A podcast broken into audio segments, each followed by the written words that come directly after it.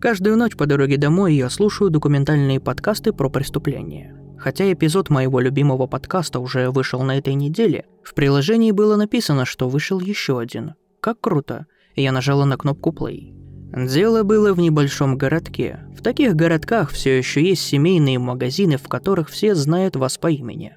Но жители пока не догадывались, что вот-вот их городок будет потрясен чудовищным преступлением. Я остановилась на перекрестке. Светофор горел красным, и его свет отражался на мокром асфальте. Мимо проехал черный внедорожник. Через дорогу от меня в местной забегаловке слабо мерцал голубой свет холодильника. Стулья все поставлены на стол ножками вверх. На светофоре загорелся зеленый свет. Для молодой студентки этот сентябрьский вечер никогда не отличался от остальных. Ее смена в местном магазинчике закончилась, и она отправилась домой. Вот только туда она так и не вернулась. Молодая студентка, местный магазинчик. Ох, то, что надо. Я как раз училась на заочном в местном колледже и подрабатывала в мини-маркете. Ну и, конечно, я шла домой. Я оглянулась в сторону аллейки за местной пиццерией. Там было темно, не считая неоновых отблесков вывески. Ее парень на следующий день сообщил о том, что она пропала – в городе организовали волонтерские поиски. Через два дня им удалось кое-что найти. Я замерла в ужасе и в предвкушении, ожидая услышать тело. Но то, что они сказали, было намного, намного хуже. У озера Уитертона не обнаружили выброшенную на берег пару красных кроссовок сорокового размера. Я остановилась и посмотрела вниз на мои красные кроссовки, промокшие от дождя. Какого хрена? Сердце начало колотиться в груди. Обувь отправили на анализ экспертам, которые должны были сравнить характер износа с другой парой обуви той же девушки, чтобы определить, принадлежали ли они жертве. Раздался звук двигателя, и я вздрогнула и обернулась. Темный внедорожник свернул на перекрестке налево. Разве не этот внедорожник я видела пару минут назад? Может, он следит за мной и... Машина проехала мимо и растворилась в темноте. «Ну все, Сара, успокойся. Конверсы – популярная обувь. Немного устарели, но все равно. Да и сороковой размер много кто носит. Ну и, наконец, какой студент не подрабатывает где-то? Что, думаешь, что ты пророчество о собственной смерти слушаешь? Да как же. Спустя несколько недель пришли результаты. Эксперт был абсолютно уверен, эти кеды принадлежали именно Саре Кэмпбелл. Я окаменела. Сара Кэмпбелл. Меня так зовут. Какого хуя? Да как?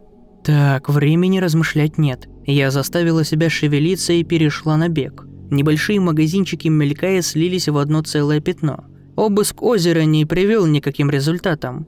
Без тела тяжело раскрыть преступление, однако полиция не сдавалась. И, наконец, обнаружился свидетель. Кто-то видел, как той ночью около двух часов у озера остановилась машина, черный внедорожник с тонированными стеклами. «Нет, нет, нет, нет, что за хрень тут происходит?» Я обернулась. На улице никого не было. Ни людей, ни машин. Ни свидетелей, прошептал мой внутренний голос, который насмотрелся документалок про преступление. Я оглянулась на магазины вокруг. Все закрыто. Всего в районе было шесть черных внедорожников, совпадающих с описанием свидетеля. Но внимание детектива Нолана особенно привлек один из них. Он был зарегистрирован на имя Джона Келли – который уже привлекался за преступление сексуального характера. Вжу. Звук был таким мягким, что я даже не сразу услышала его сквозь наушники. Я снова обернулась. Он там был. Два ослепляющих луча фар прямо позади меня, от черного внедорожника. Я заставила себя бежать быстрее. Машина не прибавила скорость, она не спеша катила за мной.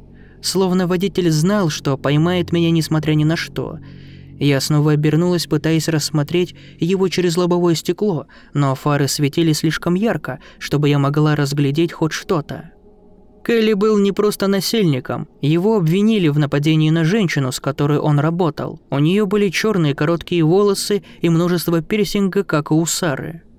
Автомобиль полз по дороге, следил за мной словно лев, который выслеживает добычу, я свернула налево на свою темную улочку – Осталось несколько шагов. Свет фар ударил мне в спину, высветив мою тень на асфальте. Не оглядываясь, я неслась вперед так быстро, как только могла. Небольшой коричневый домик с желтыми ставнями показался впереди. Я промчалась по газону, шаря в кармане в поисках ключей. Щелк. Дверь открылась, я забежала и захлопнула ее за спиной. Затем я закрыла на засов, сползла по двери и зарыдала. Я слышала, как машина проехала мимо моего дома и дальше по дороге, но я все еще не была в безопасности. Гейб еще не вернулся, и я была одна в темном доме, а человек, который ехал по дороге, точно знал, где я живу.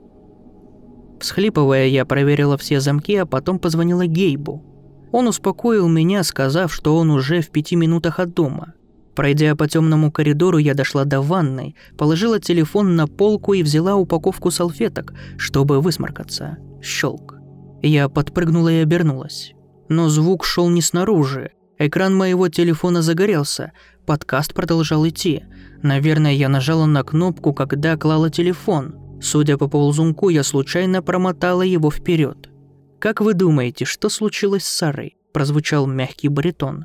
Я потянулась, чтобы его выключить. Но она говорила мне, что хочет сбежать. Я замерла. Это был голос Гейба. Он четко доносился из динамиков. «Да? Почему?» Снова спросил голос. Ей не нравились ее оценки, ее работа, родители. Она говорила, что иногда ей хочется просто переехать в какой-нибудь другой штат и забыть прошлое. Никогда в жизни я такого не говорила. Никогда. Гейб врал? Мне было больно это слышать, понимаете? Я был ее парнем, думал, что мы когда-нибудь поженимся, но, видимо, ей хотелось чего-то другого. Я слышала стук собственного сердца в ушах. Думаете, что она просто сбежала из города и счастливо живет где-нибудь еще? Ее не похитили и не убили? Пауза. Да, именно так я и думаю. На сегодня все. Спасибо вам, дорогие слушатели. Подкаст закончился. Я тупо смотрела в зеркало, пытаясь понять, что происходит. Сотни мыслей метались в моей голове. Проскрипела входная дверь. Послышались шаги. «Сара, я дома!» Я попятилась. «Сара?» Я взглянула на окно, подбежала к нему, открыла. Перекинула ногу через подоконник, выбежала и побежала так быстро, как только могла.